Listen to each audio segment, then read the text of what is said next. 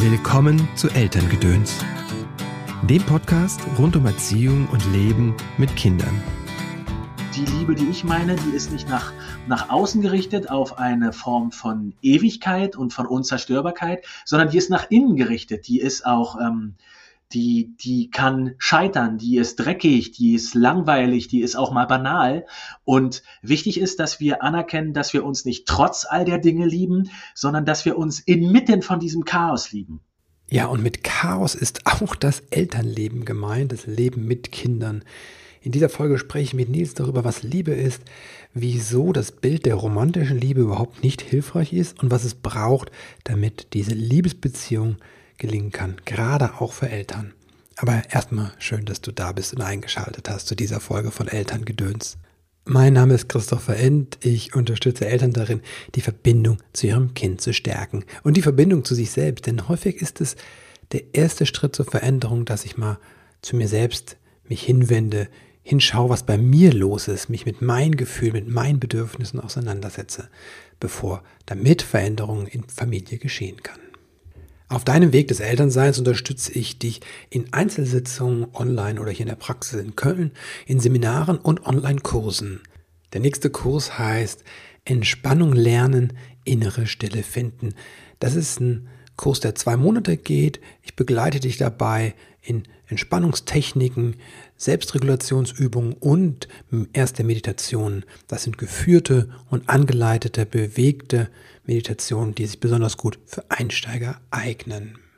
Wenn du sagst, oh, ein ganzer Kurs oder zwei Monate ist mir zu viel, dann habe ich etwas für dich. Und zwar nächste Woche am Donnerstag, der 17.02. um 15 Uhr gibt es ein, eine Meisterklasse. Das ist ein Live-Webinar mit Anmeldung. Und das Thema ist Entspannung. Das heißt, entspann dich mal. Mach dich mal locker quasi, könnte man sagen. Und da gebe ich den ersten Input dazu. Da gibt es auch etwas zum Entspannen. Also das ist wirklich auch eine kleine Auszeit vom Alltag. Genau, da kannst du, könntest du mal reinschnuppern in meine Arbeit. Neben diesen ganzen Angeboten gibt es vor allem dieses Angebot hier, was du gerade hörst, den Elterngedöns Podcast. Jede Woche kommt eine neue Folge, entweder mit einem kurzen Tipp von mir oder einem ausführlichen Interview mit einem eine Expertin aus dem Bereich Pädagogik, Psychologie, der achtsames Leben mit Kindern. Und heute freue ich mich, Nils Pickert zu Gast zu haben. Nils ist freier Journalist und arbeitet für renommierte Medien wie die Zeit, die Taz, den Schweizer Tagesanzeiger oder den österreichischen Standard. Und er engagiert sich im Verein Pink Stinks gegen Sexismus und Homophobie. Er lebt mit seinen vier Kindern und seiner Lebenskomplizin in Münster. Lebenskomplizin ist nicht nur ein Begriff, den Nils häufig benutzt und verwendet, nein, das ist auch der Titel Lebenskomplizinnen, ist der Titel seines neuen Buches Liebe auf Augenhöhe und darum geht es in dieser Episode auch. Wie kann Liebe gelingen? Was ist überhaupt Liebe? Was sollten wir besser sein lassen? Und was würde Eltern helfen, ihre Paarbeziehung zu leben und zu bewahren? Aber Hör selbst rein. Hallo Nils, herzlich willkommen im Podcast. Schön, dass du da bist, wieder da bist. Hallihallo, ich freue mich auch. Lebenskomplizinnen heißt dein neues Buch und mir ist erst beim Lesen des Fließtextes aufgefallen, dass du ein Gender-Herzchen verwendest. Also statt Gender-Sternchen gibt es da ein kleines Herz, ein hochgestelltes. Ja, tatsächlich. Ich habe mich äh, im Vorfeld lange damit beschäftigt, mit meiner Lebenskomplizin und dem Verlag, was wir dem Baby für einen Titel geben. Mhm. Äh, und ähm, wir waren dann schnell bei diesem Begriff, weil der Verlag das auch wusste und ich den schon sehr lange benutze, auch in Texten von mir benutze. Aber dann war die Frage ist, ich rede ja nicht nur von, von Frauen oder nicht nur von ihr. Und wie, wie machen wir das? Und dann Lebenskomplizenschaft, Sinnenschaft. Also das hat alles nicht so gezogen und im Endeffekt haben wir uns dann dafür entschieden und ich wollte aber ein Herz haben, weil ich das Gendern den Leuten nicht so aufs Auge drücken will, sondern ich, würd, mhm. ich wollte es irgendwie nett und charmant haben und habe mich dann im Buch auch entschieden, nur entlang von diesen ähm, Beziehungen zu gendern. Das heißt, du findest nur so Begriffe wie Lebenskomplizinnen und Freundinnen, die ich dann mit diesem mhm. Herz gendere. Und bei allen anderen Fällen, wo man gendern könnte, habe ich mich für eine Doppelnennung entschieden, weil ich fand, dass wenn ich da dann noch, also ein Herz wollte ich da nicht setzen, weil es gibt auch Begriffe, die überhaupt nichts mit Liebe und und nett sein und Beziehungen zu tun haben. Und noch ein Zeichen da reinbringen wollte ich nicht, weil das hätte wie Kraut und Rüben ausgesehen. Das wollte ich nicht. Das heißt, es gibt Beziehungswörter, die mit diesem äh, Herz gegendert sind und der Rest ist eine Doppelnennung. Du schreibst, dein Buch sei ein Frontalangriff auf die Liebe, um die Liebe zu retten. Wieso müssen wir die Liebe überhaupt retten? Ähm, weil sie uns gut tut, weil sie unser äh, großer Versuch ist, uns in anderen Menschen zu beheimaten und weil wir das brauchen. Ich habe lange darüber nachgedacht, wenn ich ein Buch über Liebe schreibe, was das eigentlich genau ist, wie ich das definiere. Ich kann das ja kaum machen und dann einfach bloß sagen, ja, wir wissen ja, was, was es ist und jetzt fangen wir an, äh, darüber zu reden. Und ich habe für mich zuerst so ähm, pro forma als Hilfskonstrukt ähm, diese diese Idee gefunden, dass das der Prozess ist, sich in anderen Menschen zu beheimaten. Und je mehr ich darüber gelesen habe, je länger ich darüber nachgedacht habe, umso mehr habe ich gesehen, dass das nicht nur eine Hilfskonstruktion ist und eine Behelfsformulierung, sondern dass es genau das ist, dass wir uns in anderen Menschen beheimaten aus einer Form von existenzieller Vereinsamung oder einem existenziellen Alleinsein, dass wir auch nicht einfach mal so überwinden können, sondern wir brauchen die Liebe, um Brücken schlagen zu können, um uns vergewissern zu können, dass wir nicht vollständig allein sind. Und äh, diese Form der Liebe, die würde ich gerne retten und ich muss sie retten vor den romantischen, Kapitalismus verbrämten, patriarchal verbrämten Idealen, die jeden Tag auf uns einprasseln, mit denen wir, seitdem wir ganz klein sind, ähm, erzogen worden sind und die, die ständig Anforderungen äh, stellen. Und meine These ist eben, dass diese Anforderungen uns die Liebe kaputt machen. Das ist dann nicht nur eine Idee, die ich hatte, sondern ich meine es auch ganz persönlich, dass ich Paare getroffen habe, bei denen ich gemerkt habe, die lieben sich, aber die ja. hören auf, sich zu lieben oder die trennen sich, weil sie den Eindruck haben, dass das, was sie haben, nicht die Norm erfüllt, nicht, nicht gut ist, nicht den Ansprüchen genügt. Und das hat mich richtig persönlich wütend gemacht. Ich war sauer darüber, auch dann sauer auf die romantische Liebe. Dementsprechend kann man mein Buch auch lesen als, als eine, eine Abrechnung mit Idealen von Liebe, die äh, Leuten geschadet haben, die ich mag und mochte. Krass. Kannst du mal ein Beispiel ja. geben, wo sich Leute geliebt haben aus deiner Sicht und ähm, sie aber nicht dem Idealbild der romantischen Liebe entsprochen haben?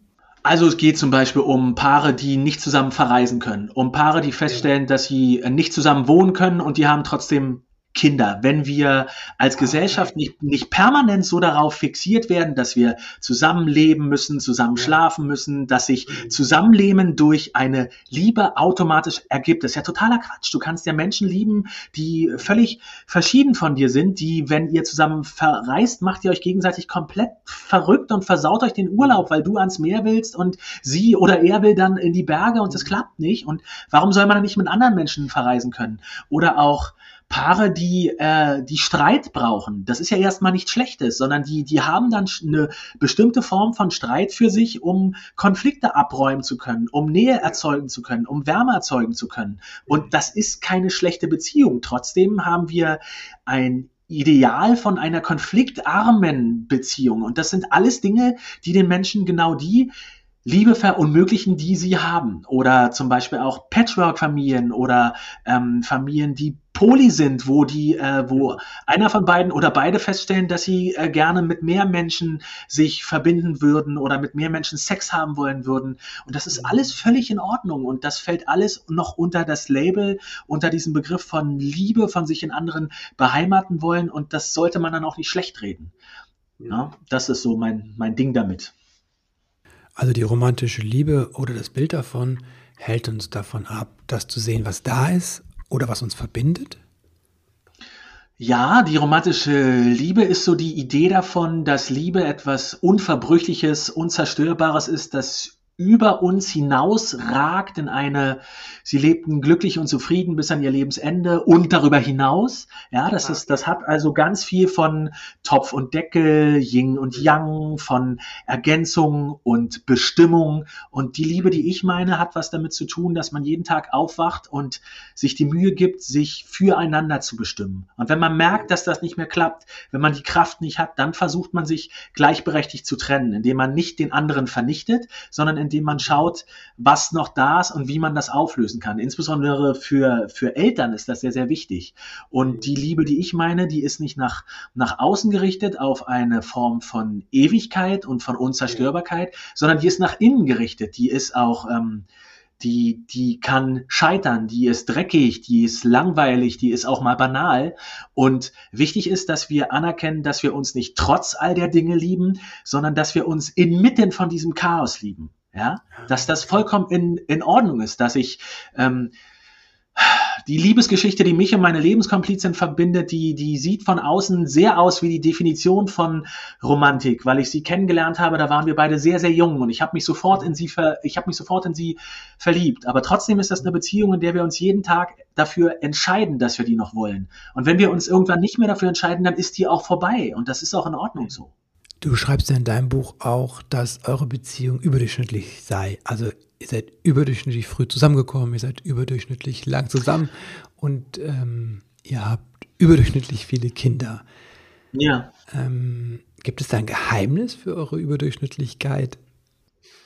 Hm, tatsächlich, was ich damit meine, ist, dass ich das bemerkenswert finde und auch Paare, die sich in einer Form von gleichberechtigten Beziehung versuchen äh, wollen, davor warnen möchte, dass sie dafür nicht gelobt werden. Es gibt fast keine Menschen, die ähm, eine gleichberechtigte Beziehung oder Gleichberechtigung als, als Maßstab für eine für die Qualität einer Beziehung nehmen, sondern die Maßstäbe, selbst wenn du und deine Partnerin jetzt versuchen, eine gleichberechtigte Beziehung zu leben, werden immer die der Romantik sein. Und man wird euch immer an dem messen, was man schon kennt. Wie lange seid ihr zusammen?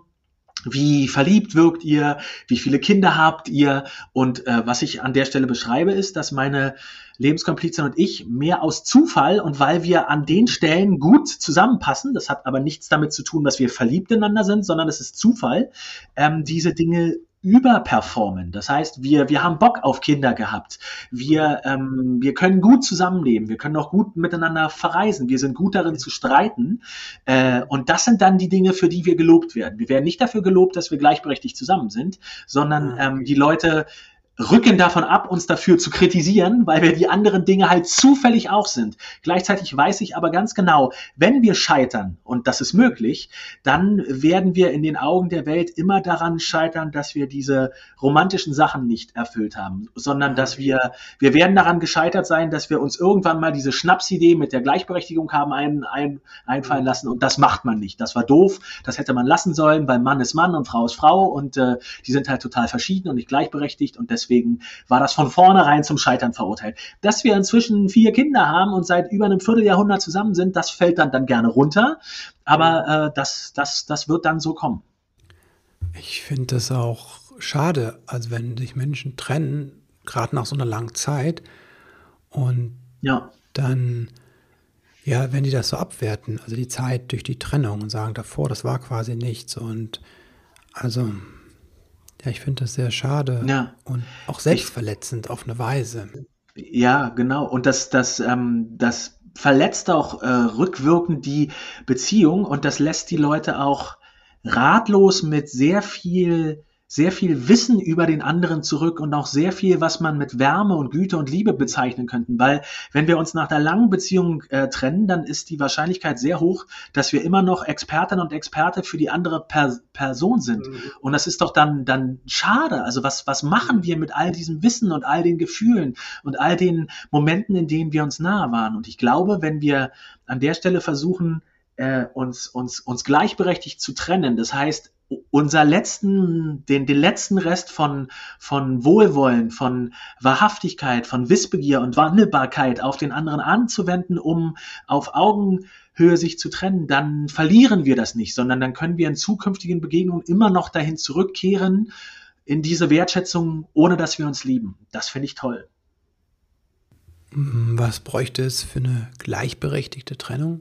Also ich sag mal so, meine letzte Trennung liegt schon äh, sehr lange zurück und ich bin da nicht unbedingt mustergültig vorgegangen Ja. oder also ja, was bräuchte es? Der, die, Die Schlüsselidee für eine gleichberechtigte Trennung ist, dass man äh, das eigene Verhalten nicht idealisiert und das Verhalten der anderen Person nicht skandalisiert, sondern bei den, äh, bei den Bedürfnissen der, je, der, der jeweiligen Person bleibt. Und nehmen wir an, meine Lebenskomplizin würde sich von mir trennen wollen, weil sie sich, weil sie mich nicht mehr liebt, weil sie jemanden kennengelernt hat, mit dem sie das besser leben kann, dem näher sein kann oder der äh, bestimmte Dinge nicht passen. Äh, wenn ich das auf mich anwende, Stell dir vor, es geht mir so. Ich, ich, ich würde doch wollen, dass meine Lebenskomplizin mir keine Steine in den Weg legt, dass sie mich nicht dafür verletzt, dass ich das Gefühl habe, gehen zu müssen, dass sie mir nicht aufzwingt, dass ich die Beziehung entwerten muss, damit sie versteht, dass ich tatsächlich gehen will. Und wenn ich, wenn ich in diesem Gefühl bleibe, in diesem Gefühl, dass das kein Skandal ist, mich nicht mehr zu lieben, dann schaffe ich das. Das ist sehr, sehr schwer. Das hat auch was damit zu tun, dass man ähm, Streiten und Konflikt in Situationen übt und dafür Regeln festlegt, in denen man nicht gerade streitet und Kon Konflikt hat, weil äh, dann hat man nicht die Kapazität dafür zu sagen, hey, beim nächsten Mal sollten wir vielleicht darauf verzichten und das könnte uns gut tun, sondern das muss man, auch wenn sich nicht gut anfühlt, in Momenten machen, in denen man gar keinen gar keinen Anlass hat, sich sich zu streiten und in den Konflikt zu gehen. Ähm, und äh, selbstverständlich sind das alles nur ähm, Übungen und das, das sind alles nur Versuche. Man kann trotzdem, weil Trennung immer hart sind und wehtun, voll auf die Fresse fliegen und, und scheitern und es kann sehr böse äh, werden, aber das ist, sagt auch das Buch, mehr als ähm, einen Versuch oder diesen, diesen Weg äh, auf, aufzumachen, kann ich nicht anbieten. Deswegen habe ich mich auch so gesträubt, äh, komplett zu sagen, so und so und so und das und das, wenn ihr dies tut, wenn ihr das nicht tut, dann seid ihr eine gleichberechtigte Beziehung, dann wird das für immer halten weil ich das auch ganz schön anmaßend fände und auch zugleich würde es Beziehungen so gleichsetzen und so gleich machen. Und ich habe ja schon gesagt, Beziehungen sind halt nicht gleich. Es gibt Menschen, die gut miteinander sind, wenn sie streiten. Menschen, die zum Beispiel total gut sind in Fernbeziehungen. Ich kenne ein Paar, das seit 30 Jahren in einer Fernbeziehung lebt. Die lieben sich auch und gerade deswegen, weil sie beide auf die Distanz fun funktionieren und eher selten zusammen sind. Dann sind sie auch total eng und gut mhm. miteinander, aber das sind sie, weil sie beide Fernbeziehungstypen sind. Und das ist doch dann okay. Und wenn wir solchen Menschen ständig erzählen, nein, aber das ist doch total unromantisch und das ist doch lieblos, dann machen wir deren liebevolle Beziehung kaputt. Das ist richtig ätzend. Ja, krass. Ich erinnere mich dran, das hat mir auch jemand erzählt, als ich mit meiner jetzigen Lebenskomplizin damals eine Fernbeziehung geführt habe. Am Anfang war das so, da sind wir, ähm, war das Teil unseres Lebens und das war für uns mhm. völlig okay auf eine Weise. Aber dann kommt so eine Stimme, die sagt, nee, äh, es muss irgendwie anders sein. Also das ist schon spannend, was das mit uns macht. Oder wo es, wo es auch ganz klar zu sehen ist, wenn du ein, ein Paar hast, das keine, keine Kinder zusammen hat. Mhm. Das kann ja das Ergebnis von einer total gleichberechtigten, klugen, weitsichtigen Entscheidung sein, dass man sagt, wir haben keinen Bock auf Kinder, wir können uns das nicht vorstellen, wir stellen uns ein gemeinsames Leben vor, ähm, in dem Kinder nur stören würden, wo, wo wir das nicht wollen. Man wird dieses Paar, aber die wenigsten werden das Paar dafür loben oder das anerkennen als eine Form von äh, Beziehungsarbeit in Gleichberechtigung, sondern man wird das in den meisten Fällen als Defizit formulieren. Oh, das werdet ihr bereuen, da müsst ihr aufpassen. Ganz besonders auf die Frau wird man zugehen und sagen, du, du, du, das ist aber eine ganz schlechte Idee. Spätestens wenn du Mitte 40 bist, dann tut dir das leid und es wird alles noch ganz furchtbar. Ja, aber vielleicht auch nicht und vielleicht ist das auch ziemlich übergriffig an der Stelle so zu reden. Und das liegt daran, dass wir gar nicht miteinander darauf acht geben und gelernt haben, Beziehungen auf, äh, auf gleichberechtigte Entscheidungen hin wert, wertzuschätzen und abzuklopfen und vielleicht mal zu fragen. Das heißt, echt, ihr habt beide für euch zusammen entschieden, dass Kinder keine gute Idee sind und das zieht ihr jetzt durch. Das ist ja super. Wie fühlt sich das an? Erzähl doch mal davon. Ich habe vier Kinder. Bitte erzähl mir so viel davon, wie es geht, weil das, das würde ich echt wissen wollen. Das ist nämlich komplett nicht mein Leben, aber ich bin äh, sehr neugierig. Und äh, auf der Ebene könnten wir doch dann zusammenkommen und äh, auch die Beziehung von, von anderen Menschen wertschätzen und äh, die nicht so in den Schmutz treten und zu sagen, das ist keine Liebe. Wieso fällt uns das so schwer, einen anderen Lebensentwurf oder vielleicht auch noch eine andere Meinung anzunehmen oder vielleicht sogar wertzuschätzen? Weil wir alle Fehlentscheidungen treffen und äh, scheitern und Scheiße bauen in den Beziehungen, in denen wir sind. Und wir müssen uns an den Beziehungen der anderen abarbeiten, damit wir die eigene hoch, hochhalten können. Sonst mhm. werden wir viel zu sehr genötigt, uns damit zu beschäftigen, wie sehr wir scheitern und Scheiße bauen. Und das ist der Mechanismus dahinter. Also der Blick sollte zuerst zu mir gehen. Der Blick geht immer auf die anderen und es geht immer darum, die eigene, die eigene Beziehung und die eigene Form der Liebe ähm, zu validieren und festhalten zu können, dass die richtig ist. Und das stimmt, weil wir zu Beginn davon äh, vielleicht gesprochen haben, das ist ähnlich wie mit der Religion.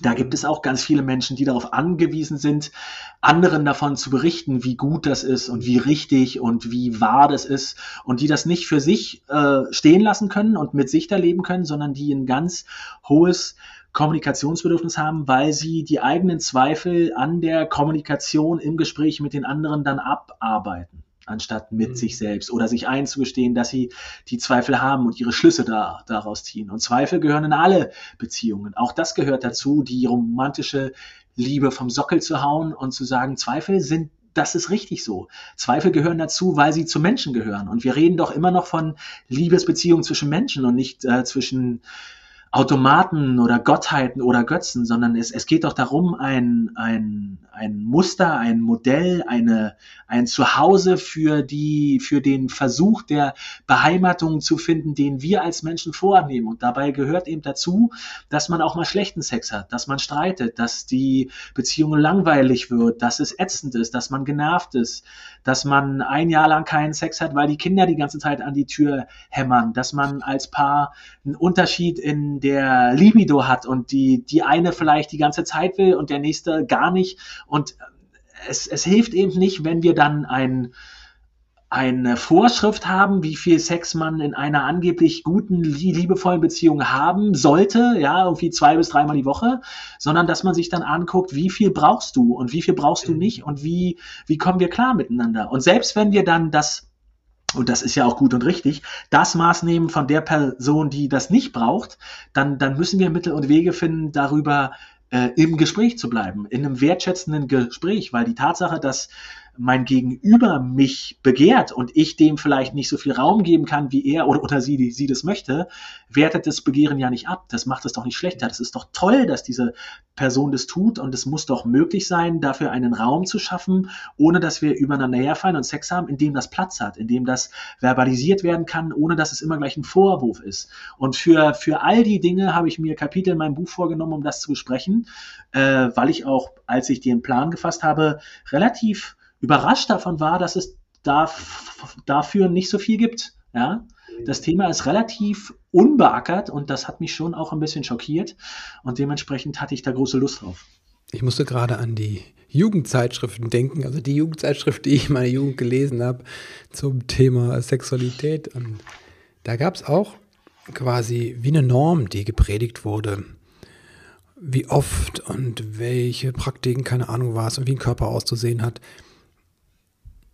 das habe ich zumindest mhm. als Jugendlicher so wahrgenommen. Woher kommt das so, dass wir im Außen orientiert sind, frage ich mich. Hat das was damit zu tun, dass wir als Kinder selbst nicht gelernt haben, dass auf unsere Bedürfnisse geachtet wird? Und dass wir dann auch verloren haben, diesen Zugang zu unseren eigenen Bedürfnissen, was uns eigentlich wichtig ist, sodass wir dann als Erwachsene dastehen und denken, äh, was ist jetzt mhm. eigentlich äh, richtig und falsch und wir uns dann im Außen orientieren. Ähm, ich glaube, dass wir diese Orientierung schon brauchen, aber das Problem ist, dass sie normierend ist und ich benutze das Wort in dem Zusammenhang wirklich nicht leichtfertig, aber sie ist eben auch menschenfeindlich, weil ja. wir sind nicht so. Ähm, Menschen sind nicht über äh, Jahr, Jahrtausende haben wir uns hier zufällig getroffen und sind füreinander bestimmt und wenn wir es nicht äh, verwirklichen können, dann sind wir für immer gescheitert. Das sind wir nicht. Das sind so mhm. Erzählungen von Übermenschen oder, oder ich, ich weiß das nicht, von, von, von Kreaturen, von Existenzen, die uns überhaupt nicht repräsentieren. Und ich habe eher ein Interesse daran, ähm, eine Liebe äh, zu entwickeln oder ähm, der Advokat für eine Liebe zu sein, die tatsächlich von uns weiß, die uns kennt, die uns meint, die wir tatsächlich empfinden und die uns nicht so auf, aufgestülpt wird. Also wenn du dir so ein, so, ein, so ein absolutes Überpaar anguckst wie Romeo und Julia, das ist doch ganz grauenhaft. Die haben sich beide umgebracht, die hatten überhaupt keine Ahnung davon, was es bedeutet, eine Langzeitbeziehung zu sein. Kinder zu kriegen, wickeln zu müssen, richtig, richtig zu streiten. All das ist denen erspart geblieben, weil sie in so einer völlig ähm, verliebten äh, Anfangszeit stecken geblieben sind und dann die Abkürzung in den Tod genommen haben und sich all diesen Fragen nicht stellen müssen. Aber das ist jetzt das Ideal für Liebe. Das halte ich für, für schwierig. Oder auch, also, guck dir das an, die, die, die Leiden des, des jungen W. Ja, dass der dann die, diese Frau dann belagert und belauert. Der weiß nichts von dieser Frau. Der kennt die nicht, sondern der, der verliebt sich in die, weil äh, er das Gefühl hat, sie sind sich ähnlich oder weil sie besonders hübsch ist. Aber das hat, das hat nichts damit zu tun, dass er einen guten Grund hat, sich in sie zu, äh, sich in ihr zu beheimaten oder sich wirklich Mühe gibt oder darüber, darüber nachdenkt, was das bedeutet. Und selbstverständlich braucht der Referenzpunkte dazu, brauchen wir alle Referenzen und Anleitungen dazu. Aber das mein Punkt ist zu sagen, die, die wir haben, sind erstens sehr, sehr schlecht und zweitens unfassbar normierend. Sie zwingen uns auf. Sie sagen uns zum Beispiel seit Jahrzehnten und Jahrhunderten, insbesondere die Frauen, dass wir gefälligst monogam zu sein haben. Mhm. Und äh, ich habe im Prinzip gar nichts gegen die Monogamie. Wenn die Leute da Bock drauf haben, dann sollen sie das machen. Dann halte ich das für ein völlig legitimes und gutes Modell. Ich habe aber ein Problem damit, ähm, weil wir das als Gesellschaft als Norm verfügen. Ihr habt gefällig so zu sein, sonst ist das eine schlechte Beziehung, sonst ist das falsch, fake und furcht, furchtbar, sonst hat das nicht genug mit Liebe zu tun. Ihr liebt euch nicht genug, wenn ihr nicht monogam seid. Und das ist, das ist eine dicke, fette Lüge. Und der muss man was entgegenhalten. Da muss man an der Stelle einfach wie widersprechen und sagen, nein, das stimmt nicht. Jetzt hören diesen Podcast viele Eltern.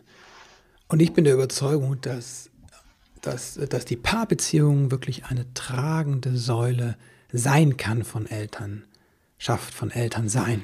Ja. Und gleichzeitig ist es leider so, dass die, ähm, das Elternsein irgendwie fast der Sargnagel wirkt, wird von vielen Beziehungen. Auch weil das Körperliche, weil die Sexualität leidet. Ähm, ja. Was könnten Eltern tun, um die Liebe ähm, vielleicht am Leben zu halten, um den, dem mehr Raum zu geben? Der Tipp, der in diesem Zusammenhang meistens geben wird, ist, dass äh, Eltern sich in ihrer Elternschaft in, Inseln schaffen sollten für ihr Paar sein, wo sie sich dann treffen können, sich, be, sich äh, begegnen können und sich als Paar erleben können. Ich bin großer Freund davon, dass Eltern sich Auszeiten schaffen und dann gute Erlebnisse miteinander haben, aber ich bin äh, zutiefst davon überzeugt, dass dieses Modell nicht funktioniert, sondern wenn man, wenn man wirklich ähm, sich diese Inseln als Auszeiten schafft, dann steht man irgendwann zu zweit da und möchte nicht mehr zurückkehren in dieses Chaos, in diese Überforderung der Elternschaft. Und irgendwann steht man dann auch nicht zu zweit da, weil man angefangen hat, sich vorzuwerfen, dass man dahin zurückkehren muss und wie ätzend das ist und wie furchtbar und wie, an, mhm. wie anstrengend. Und über kurz oder lang wird sich einer aus diesem, diesem, Arch, diesem Archipel der, äh, der, der Liebespaarinseln davon stehen, äh, stehlen und dann steht man da ganz alleine. Und ich glaube, die Lösung des Ganzen ist es, dass wir wenn wir Eltern werden, unsere Liebesbeziehungen neu erfinden und neu zusammensetzen und eine Elternliebesbeziehung daraus machen. Das bedeutet eben nicht, dass wir versuchen, unsere Paarbeziehung rauszuhalten von der Elternschaft und reinzuhalten und zu sagen, das hat damit nichts zu tun, wir, wir kehren hier am Wochenende schön zurück zu dem, wie wir mal waren, sondern wir, wir lieben uns als Paar in diesem ganzen Chaos mit 1, 2, 3, 4, 5, 6, 7, 8, 9 Ki Kindern, in dem ganzen Stress, in der Tatsache, dass unsere Kinder an der Tür klopfen, wir seit einem halben Jahr keinen, keinen Sex mehr hatten, all diese Sachen gehören dazu.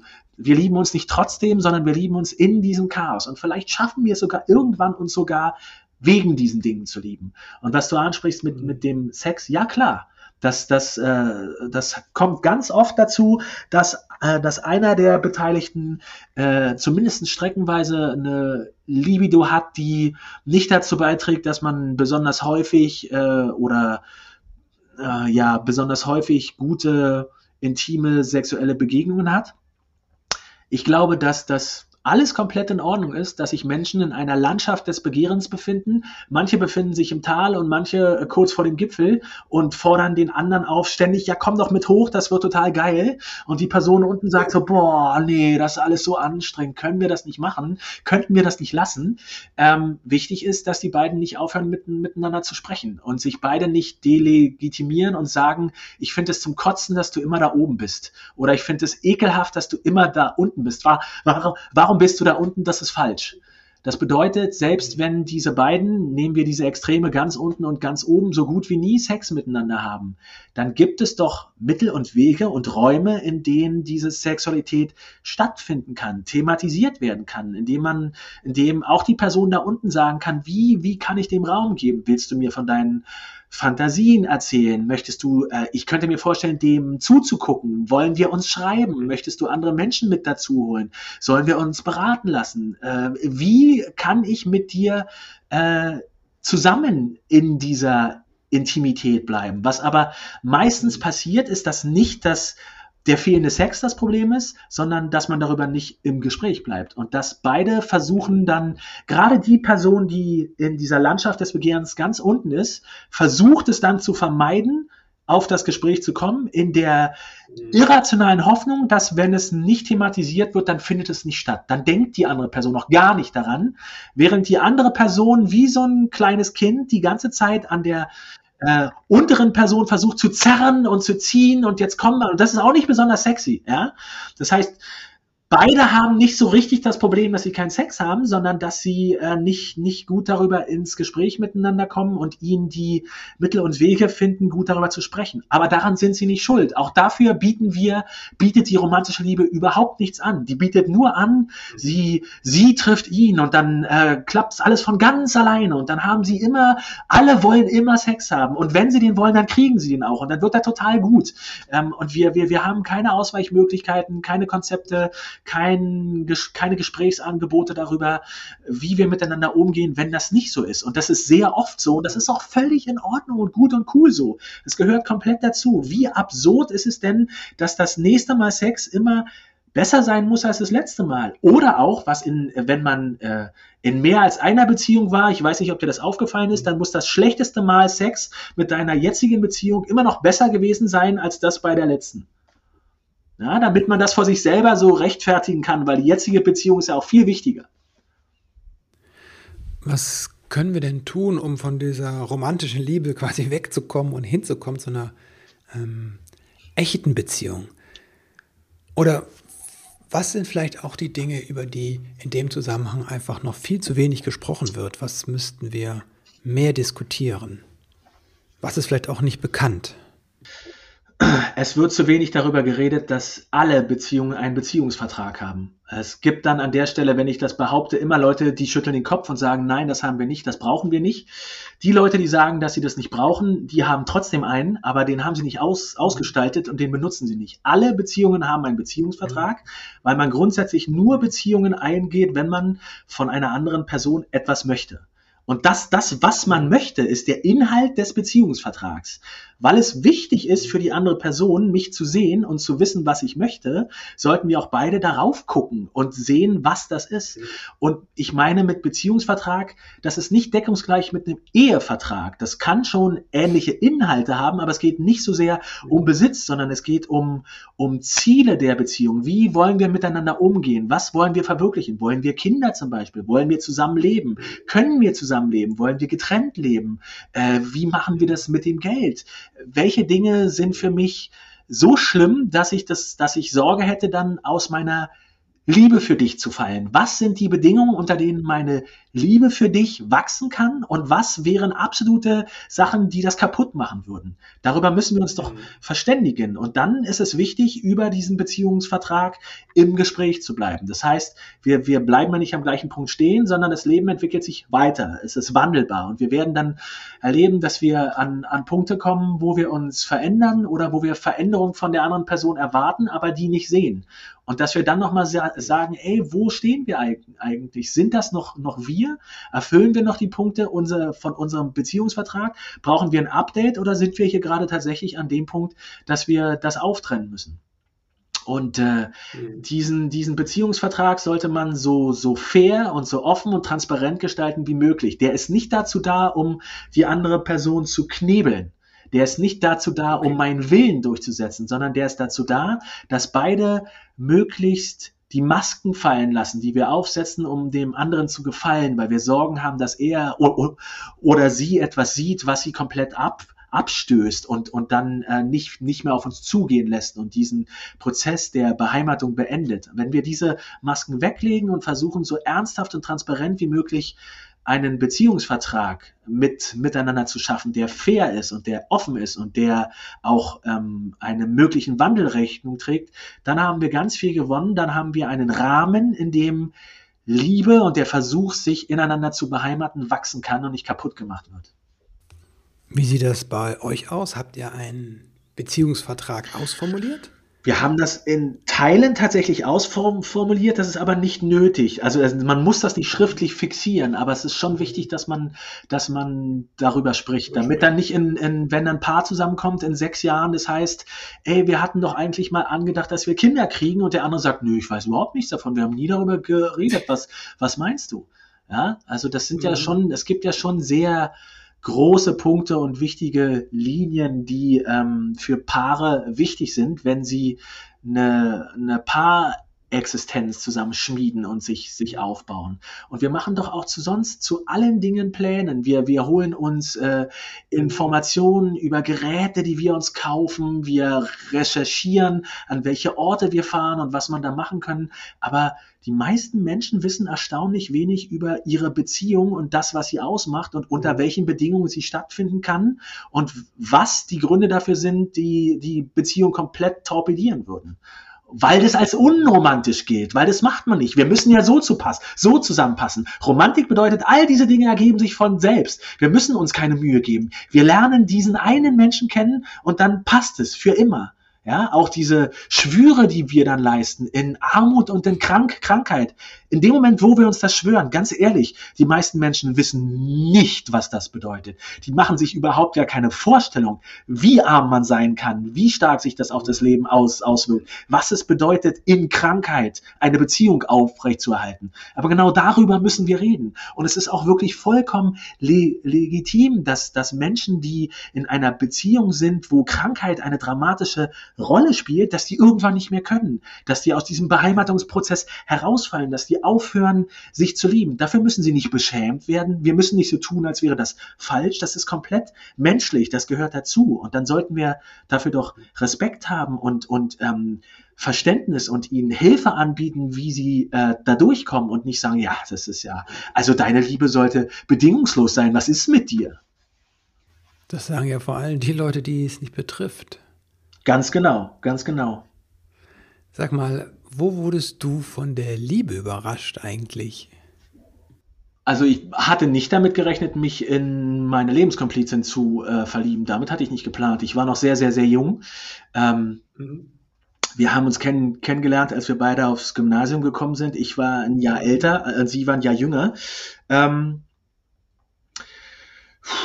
das hat mich schon sehr überrascht. Mich hat überrascht, dass wir, wie, wie sehr es gerumpelt hat, als wir versucht haben, diese Jugendliebe, die, die, die wir hatten, die für nichts gerade stehen muss, wo man sich alles wünschen kann und immer sind andere Erwachsene dafür zuständig, das zu realisieren. Ja, man muss also nichts zu essen kaufen, keine Urlaube planen, kein Geld verdienen, weil das machen ja die anderen. Und wenn man dann erwachsen ist und ähm, äh, das dann tun muss, dann merkt man, dass all diese Träume, die man hatte, die, ja, dass die Schäume sind und dass man irgendwie in der Realität ankommen muss. Dass das so stark rumpelt, hätte ich nicht gedacht. Ähm, aber ich hätte vor allen Dingen nicht gedacht, wie, wie, wie weit mich diese Liebe trägt, wie sehr dieser Mensch mir Heimat sein kann, wie sehr dieser Mensch mich auch heilen kann. Und das ist ein bisschen paradox, weil immer wenn Menschen mich auf meine Lebenskomplizin direkt ansprechen, dann sagen, dann spiegeln sie mir, dass ich darüber sehr romantisch spreche. Was vermutlich mhm. auch stimmt.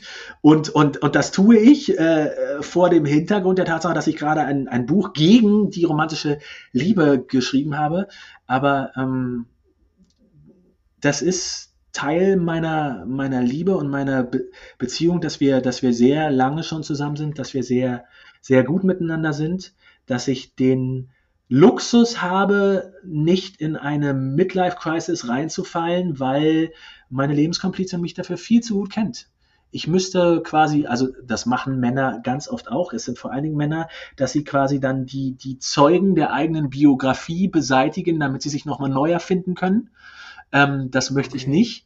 Und bei mir ist das so, wenn ich jetzt anfangen würde, irgendwelchen Menschen zu erzählen, wie cool ich äh, in meiner Pubertät war oder auf dem Gymnasium, äh, dann stünde meine Lebenskomplizin daneben und sagen, Alter, was? Was erzählst du da? Wo war, wo war ich denn da, als du cool auf der Schule warst? Und äh, das klingt erstmal so, als wäre das nicht so gut für mich, aber es ist extrem gut für mich, weil ich gar nicht in die Verlegenheit komme, mich besser zu machen, als ich bin und äh, deshalb äh, so gut sein kann, wie äh, es mir möglich ist. Das schreibst du ja auch im Buch, also den anderen quasi als Spiegel zu nehmen. Ja.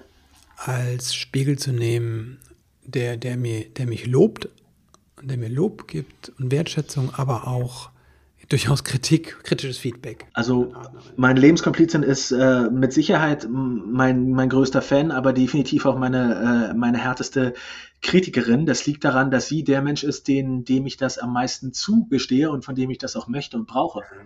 Es gibt äh, Menschen, die versuchen, mich viel härter zu kritisieren als sie, aber das hat in meinem Leben überhaupt gar keinen Platz. Also die äh, können dann Sachen von mir auseinandernehmen oder von mir aus auch doof finden oder meine Entscheidungen hin, hinterfragen, aber das macht halt überhaupt nichts mit mir, weil die mich auch nicht kennen. Ja. Es gibt niemanden, der mich so gut kennt wie sie, inklusive meiner eigenen Eltern. Insofern. Wow. Bin ich da schon, schon richtig am Platz? Ist das meine Heimat? Was, was hat sie zuletzt kritisiert bei dir? Ha, zuletzt hat sie heute völlig zu Recht kritisiert, dass ich, ähm, wenn ich die Wahl habe zwischen Fahrrad und Auto, zu häufig zu Auto greife, weil es bequemer ist. Und wir in Münster leben und das vielleicht ja auch mal ganz gut äh, wäre, wenn ich noch häufiger zum Fahrrad greifen würde.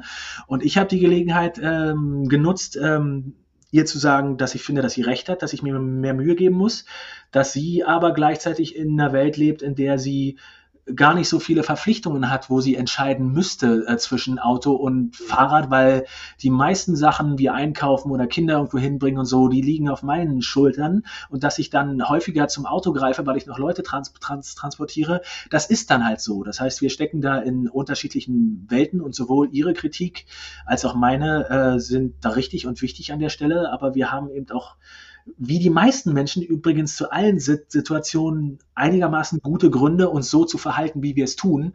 Das meine ich damit, äh, das eigene Verhalten nicht zu idealisieren und den anderen nicht zu skandalisieren. Es ist kein Skandal, dass meine Lebenskomplizin mich heute dafür kritisiert hat. Und das ist auch äh, mhm. die Tatsache, dass ich äh, meine, meine Kinder mit Auto herumkutschiere, ist auch nicht das Ideal, sondern das ist halt so. Und wenn wir beide darauf verzichten, das so hoch, so, so hoch zu hängen, dann kriegen wir das hin und dann können, können wir uns das sagen und ähm, dann äh, sind, sind wir danach vielleicht sogar besser miteinander. Mm, danke dir, Nils. Gerne. Ich möchte dir also nicht nur danken für dieses Interview, für unser Gespräch, sondern auch für deine Arbeit an sich. Also zum einen für deine beiden Bücher, also das Buch Lebenskomplizinnen jetzt und das Buch Prinzessinjungs. Jungs aber auch für deine Arbeit darüber hinaus, also dass du wirklich auch in renommierten großen Medien für Geschlechtergerechtigkeit eintrittst und für Gleichwertigkeit und überhaupt für mehr Menschlichkeit. Dafür ein großes Dankeschön. Wo findet man dich im Internet? Wo treibst du dich am meisten rum? Auf welchen Plattformen kann man dich treffen? Ich bin nach wie vor am meisten auf Twitter. Äh, unter Pikinese kann man mich da finden. Ich versuche es inzwischen auch mehr schlecht als recht auf Instagram. Das Medium ist mir noch ja. sehr, sehr neu. Ich gebe mir Mühe. Ähm, ansonsten ja. kann man mich bei Pinkstings finden. Ich schreibe viel für den Verein. Darunter ist immer eine Infobox zu mir. Da gibt es ein, ein kleines äh, Icon. Da kann man mir direkt eine Post schreiben, eine Mail. Ähm, ich, man erreicht mich auch über meinen Verlag oder ich schreibe viel für, für Zeitungen im äh, ganzen deutschsprachigen Gebiet. Äh, da kann man mich dann auch lesen und gegebenenfalls erreichen. Aber in den sozialen Netzwerken ist es deutlich leichter. Super. Die Links packen wir in die Show Notes natürlich. Cool. Jetzt habe ich noch ein paar letzte Fragen an dich. Wenn du werdenden Eltern drei Tipps mit auf den Weg geben könntest, wie sie ihre Liebe retten, nee, wie sie vielleicht auch transformieren können und die von dem Paarsein in das Elternsein ja verändern können. Was wäre das?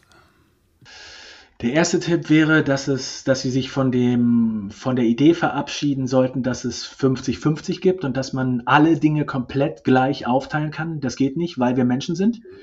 Ähm, dazu aber zu diesem ersten Tipp gehört, ähm, dass wir versuchen sollten, mittel- äh, bis langfristig einen Ausgleich zu finden. Das bedeutet, wenn eine Person immer kocht oder, oder äh, häufig den Müll rausbringt oder häufig die Kinderbetreuung übernimmt und die andere Person ist aus welchen Gründen auch immer dazu nicht in der Lage, dann beschweigen wir das nicht und tun auch nicht so, als wäre das nicht der Fall, damit wir uns selber in dem Gefühl, alles ist in Ordnung halten können, sondern wir sprechen das an beide und versuchen möglichst ohne Vorwürfe einen Ausgleich dafür zu finden. Wenn ich die ganze Zeit den Müll rausbringe, wenn ich seit drei Jahren mich in der Hauptsache für die Kinder zuständig fühle, was brauche ich dann, damit ich mich wert, wertgeschätzt fühle, damit ich sehe, dass, dass, dass, dass meine, mein Einsatz gesehen wird und äh, dass das keine Selbst, Selbstverständlichkeit ist. Das Zweite, was ich Eltern raten würde, ist, sich ein oder zwei Personen zu suchen, die auch Eltern sind, die es schon immer gut mit mir gemeint haben, auf die hören und auf alle anderen nicht, weil das, das äh, hängt mit dem zusammen, äh, an dem wir vorhin waren, warum die Leute so gerne schlecht über Beziehungen reden oder ähm, dann dir Ratschläge geben, die dir nicht helfen oder abfällige Kom Kommentare zu deinen Kindern und zu deiner Erziehung machen. Äh, das funktioniert ja nicht. Ganz kurz. Ja? Du musst kurz warten, weil ich noch am Arbeiten bin, ja? Ich brauche noch zehn Minuten. Sorry, das war mein kleiner Sohn. Ähm, dass man auf die hört, weil die meinen es gut, gut mit einem. Das heißt auch nicht, dass die Ratschläge dann immer die richtigen sind, aber sie sind auf jeden Fall wohlmeinend und äh, wert, wertschätzend. Und wenn man auf, auf alle Leute hören würde, die einem Ratschläge dazu geben, wie man die Kinder erzieht und was die richtige die richtige Form von Elternschaft ist, dann würde man völlig bekloppt werden und das ist äh, keine, keine so gute Idee. Ähm, und das mhm. Dritte, was ich Eltern raten würde, ist, dass sie nach Möglichkeit ihre Konflikte nicht vor den Kindern austragen. Das bedeutet ähm, auch wieder unter dem der Prämisse, dass man das eigene Verhalten nicht idealisiert und das des anderen nicht skandalisiert.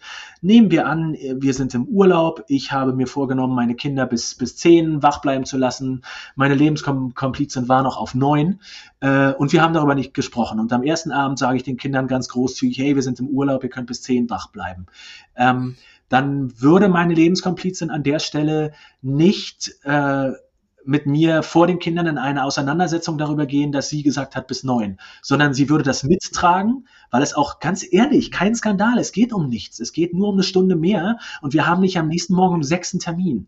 Okay? Und wir würden das dann danach miteinander besprechen. Warum das nicht funktioniert hat, wo da das Missverständnis war, wieso ich vielleicht denke, dass zehn eine ganz coole Idee war und sie neun. Und das würden wir dann im Nachhinein besprechen. Aber wir würden nicht vor den Kindern bei so einer Pillepalle in den Konflikt darüber gehen, warum jetzt neun und nicht zehn. Und das würde ich mhm. äh, Eltern raten, so weit wie möglich das zu vermeiden und nicht die Nicht-Entscheidungen, bei denen es echt um, um kaum was geht, zu einem Skandal zu machen, sondern wertschätzend zu bleiben, ähm, die Wandelbarkeit der Beziehung anzuerkennen, wissbegierig für den anderen zu, zu bleiben und wahrhaftig zu sein. Das bedeutet, mit den eigenen Bedürfnissen sich selbst gegenüber, gegenüber, gegenüber wahrhaftig zu bleiben, aber auch wahrhaftig äh, der anderen Person dem Lebenskomplizen oder der Lebenskomplizin gegenüber. Das wäre sehr wichtig. Also der Ausgleich, wenn es nicht gleich verteilt ist. Ja. Und ähm, auf wenige gute Leute hören. Ich hätte mir freundliche Mentorinnen suchen gemerkt. Ja, und sich nicht vor den Kindern anscheißen, wenn es um nichts geht, wenn man es vermeiden kann. Oh ja, so wertvoll. Letzte Frage. Was bedeutet Liebe für dich, Nils? Sich ineinander zu äh, beheimaten, mit, mit allem, was, was wir haben, mit, mit aller Kraft und aller Verwundbarkeit ähm, zu schauen, dass wir ähm, die Tatsache, dass wir vollkommen allein in diese Welt geworfen sind und auch nicht genau wissen, was das hier bedeutet und was wir hier sollen und was das für ein Quatsch ist, dass wir den, wenn es gut läuft und wir uns Mühe geben und wir ein bisschen Glück haben, dass wir diese Momente auflösen können in einem Gefühl des Zuhause-Seins und des eine Heimat gefunden zu haben und uns äh, mit allem Schlechten und Scheitern und äh, den, den Dingen, die uns auch an uns missfallen, fallen lassen können in einen Menschen, der sagt, ach guck mal, ja, das ist ja ganz interessant oder nett oder das ist vielleicht auch nicht so gut, aber das, das mag ich oder du bist du, das gehört zu dir und ich finde dich so, wie du bist, ganz, ganz cool und ich liebe dich. Das wäre für mich Liebe. Mm, so schön. Danke dir, Nils. Sehr gerne. Einen Menschen zu finden, in den ich mich fallen lassen kann, der zu meiner Heimat wird. Ich glaube, das ist eine Sehnsucht, die ganz viele Menschen teilen. Und auch wenn Nils in seinem Buch und auch sonst diese, gegen diese romantische Liebe anstürmt, so ist tief in ihm meines Erachtens ein Romantiker versteckt. Und genau das tut er in dem Buch eigentlich auch, dass er das Bild der romantischen Liebe auseinander nimmt, um darunter zum wahren Kern der Liebe zu stoßen. Und das ist der große Verdienst dieses Buches. Ich lege es wirklich allen ans Herzen, die ihre Paarbeziehung auf eine andere Ebene bringen wollen. Lebenskomplizinnen, Liebe auf Augenhöhe. Es geht um Gleichberechtigung, es geht um Gleichwertigkeit und nicht um Gleichmacherei. Also schnappt ihr das Buch Lebenskomplizinnen, es ist ein großartiges Ding auch zu verschenken, finde ich. Denn davon bin ich überzeugt, dass diese Paarbeziehung von uns Eltern halt wenn die gelingt, wenn wir es schaffen, die zum Laufen zu bringen und am Laufen zu halten, wenn wir zu dieser Liebe kommen, dass das eine tragende Säule für, unser, für unser Elternsein sein kann. Wenn dir diese Episode gefallen hat, wenn dir irgendein Zitat hier gefallen hat, dann teile es gerne auf Instagram und Twitter. Markiere mich und Nils und wir können dann darauf reagieren und das weiterteilen. Falls du das erste Mal hier sein solltest, dann geh rüber zu, zu iTunes, zu Spotify, wo, wo immer auch du auch diesen Podcast gerade hörst. Abonnier den Kanal. Es gibt über 170 weitere Folgen. Der Großteil sind Interview, Interviews mit großartigen Menschen, mit ganz wunderbaren Geschenken, die sie hier kostenlos weitergeben. Jetzt möchte ich dir Danke sagen dafür, dass du eingeschaltet hast, denn es zeigt mir einfach, dass dir das die Verbindung zu deinem Kind so am Herzen liegt, dass du daran arbeiten möchtest, dass du einfach sehr aufmerksam auf dich selbst auch schauen möchtest. Und das finde ich so wertvoll. Daher danke dir, alles Liebe und Gute und bis bald.